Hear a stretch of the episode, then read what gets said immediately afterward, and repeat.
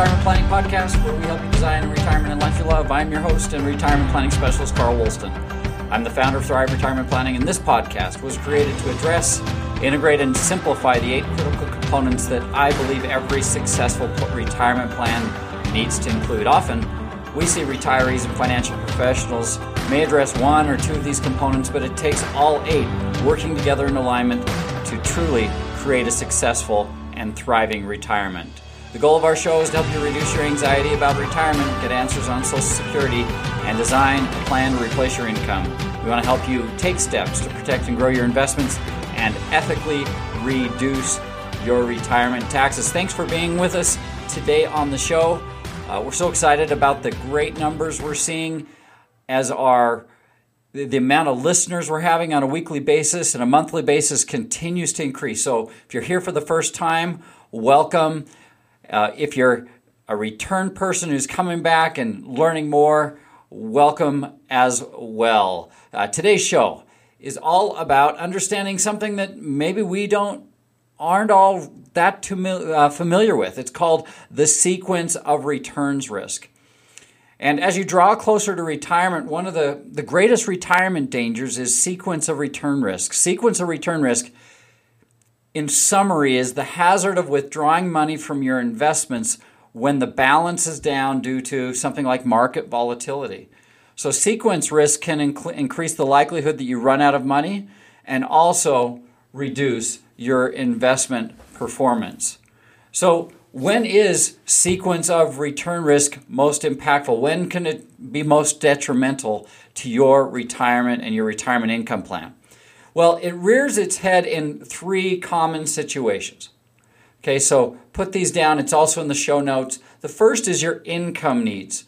So, of course, if your the market is down and your investments are down, as you draw income from your entire investments, uh, you're basically cashing out or getting uh, taking money out for income that is down already down and at a lower rate than it was maybe three weeks ago a month ago two months ago.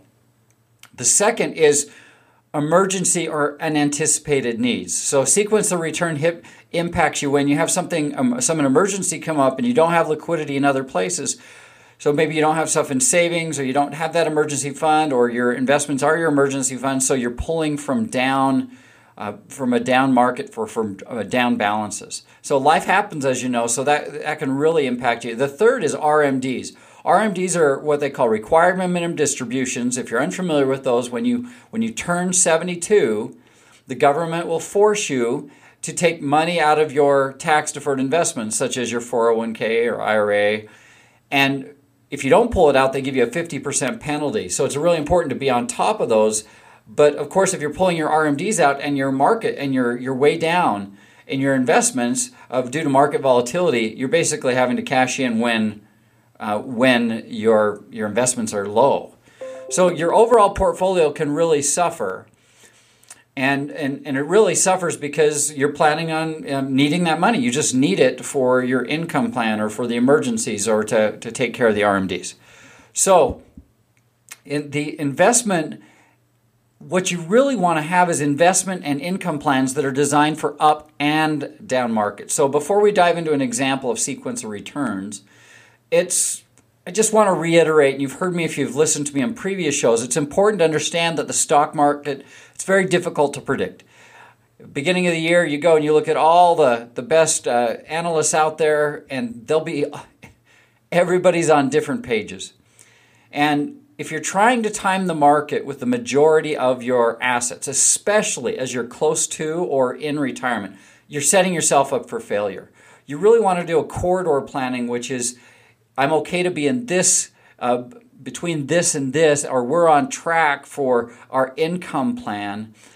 And so it's really a corridor you're trying to find yourself in your overall plan.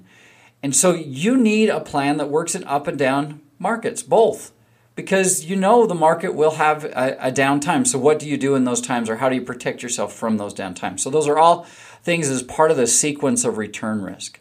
So, bef- to set the stage for sequence of returns, there are uh, three primary phases of investment planning. The first is accumulation, and that's that's uh, as you guess it's when you're just trying to accumulate assets you're working maybe you're getting a 401k match you're putting money in an IRA and trying to max that out or a Roth IRA and you're just you're just putting as much money as away as you can and then you're looking for investments that just are going to help you grow your money.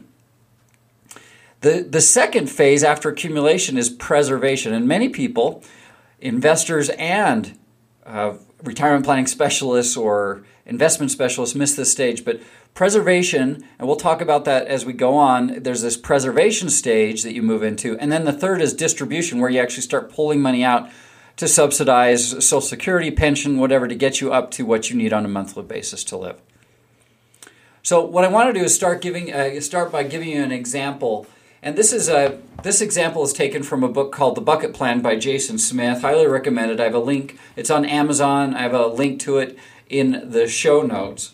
And in this example that he gives, he really shows that from a mathematical perspective, he, he gives t- two scenarios here. One is Ms. Lucky and one is Mr. Unlucky. And basically, this first example is they both start out with $100,000. And of course, this is just hypothetical. It just helps you understand and helps us all understand the numbers. Both of these portfolio average 6% over 10 years. Neither one are taking distributions, uh, neither one are add, adding things to it, and they both end up with 154,000. And once again, understand this, and then you'll understand what we're doing with sequence of return risk. So, in other words, what happens in this, and uh, let me just kind of detail it out for those of you who, who don't have the book or or as I as I try to get into this example, but sometimes when we're working through numbers, it's a little difficult with something that's just audio based. But as in year one in Ms. Lucky, she had a 30% rate of return. So her 100,000 grows into 130. In year two, a 20% rate of return, it grows to 156. And then basically a 10% rate of return all the way to year nine and 10. And in year nine, there's a loss of 20 and a loss of 30. Basically, it comes down to that uh, Ms. Unlucky has 154,764 at the end of 10 years. Well, Mr. Unlucky has very sim- has the exact same rate of return, but what we did in this sequence is we just flipped the first two years with the last two years. So in Mr. Unlucky, lost 30% in the first year, so his, his portfolio is down to 70,000 then lost another 20,000, so he's down to 56. Then goes all the way 10% for the next uh, next six years, and then in years nine and 10 had a 20% and a 30% rate of return. And both of these individuals end up with the same balance, like I said, of $154,000. In other words, sequence of return risk doesn't uh, doesn't impact the accumulation balance if if no money is being added or taken out. Okay, and so that's the easiest way to look at it. Is it, basically it doesn't impact a portfolio. But what does happen, and this is so such a big deal for the preservation and the distribution phase of retirement, and why this is so important to understand, is in this next example, which is on page 21 of, of his book. And once again, this is the bucket plan by Jason Smith. You can there's a link to it on Amazon. Clients who we work with, we actually reference this book in our process. They have some homework. It helps uh, our clients get educated before they make any financial decisions. So that in this sequence, it's the exact same sequences, both say both uh, similar, Mrs. Unlucky, Mrs. Unlucky, and Mr. Unlucky, but this time uh, they are taking six thousand dollar withdrawals on uh, an annual basis. Okay, so after they do this, Ms. Ms. Lucky, who had the 30% and the 20% at the beginning, and then had the negative 20 and negative 30 at the end, uh, she ends up with 105,000, 105,544. Well, Mr. Unlucky had the, the first two years were the losses, and then there's less money to com- compound, especially as we're taking $6,000 out. Mr. Um, Mr. Unlucky only had thirty-eight thousand dollars, eight ninety-eight. So 105 versus 38. So huge, huge difference, and that's because money is being pulled out, and it just accelerates the losses. And so this is this is one of the dangers, one of the most significant dangers in retirement is that we set ourselves up that we're constantly withdrawing from certain investments that are uh, we're using in up and down markets. So when we're in the accumulation phase, you often measure, and investors measure investment success by strictly rate of return. And I'd suggest that while rate of return is important during the preservation and distribution phase, it isn't how you measure success. You need a comprehensive strategy that addresses sequence of return risk. And that's what's more important during retirement than simply what kind of money, rate of return you getting on your investments. So, a question that Jason shares in his book that I think is really good is when does negative 30 plus 43 equal zero? And while, while we may simply think that this is bad math, it's completely correct with investing. When you lose 30%, you need to have a 43% rate of return to make back to your money, to get back to zero. Or if your investment is down 50%, you need a 100% return to get back to zero. So when you're in the distribution phase, Bottom line is your account balance is more important than the rate of return. It may not seem realistic, but lower rates of return mixed with downside protection can beat greater rates of return during the distribution phase. And it's because of the sequence of return of protecting against loss, especially protecting against loss with assets that you need for your income and your emergency fund and your RMDs, those types of things. So here's a powerful strategy uh, that we like to use at Thrive Retirement Planning to fight the sequence of return risk. And various advisors will have different opinions on how to fight this, but it's, it's commonly accepted that sequence of return risk is an important part of mitigating risk in retirement. So when you approach retirement, here's the, the general rule and you're within 10 years, so if you're retiring at 65 and you're 55 plus, in my opinion, it's time to start shifting from accumulation phase and begin to transition into the preservation phase, which works alongside eventually the distribution phase during your retirement years. And all the way through your retirement years, you'll keep a portion. We like to help our clients keep a portion of their assets in the preservation phase.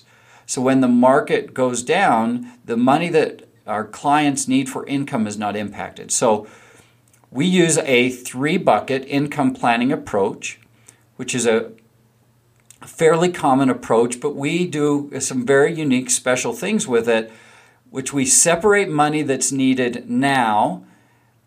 And so, in this three bucket approach, the three buckets are separated by timeline. And the money needed now, or what we call in the next year, is put in one bucket. The money you need soon, which is money that's needed for income or emergency funds in the next 10 years, is put in, in the middle bucket or the second bucket. And money needed 10 plus years is more for the future. And that 10 plus years is your growth. That's we can still work on growing depending on uh, an investor's risk tolerance.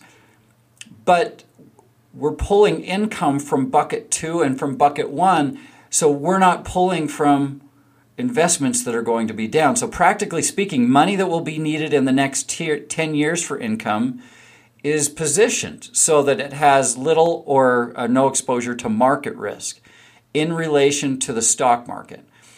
Um, interest rate risk, we try to remove the interest rate risk as it applies to bonds and the sequence of return risk, which we're talking about. So, the last thing you want to be in retirement is in a position when you're selling your investments when they are substantially down due to market fluctuations.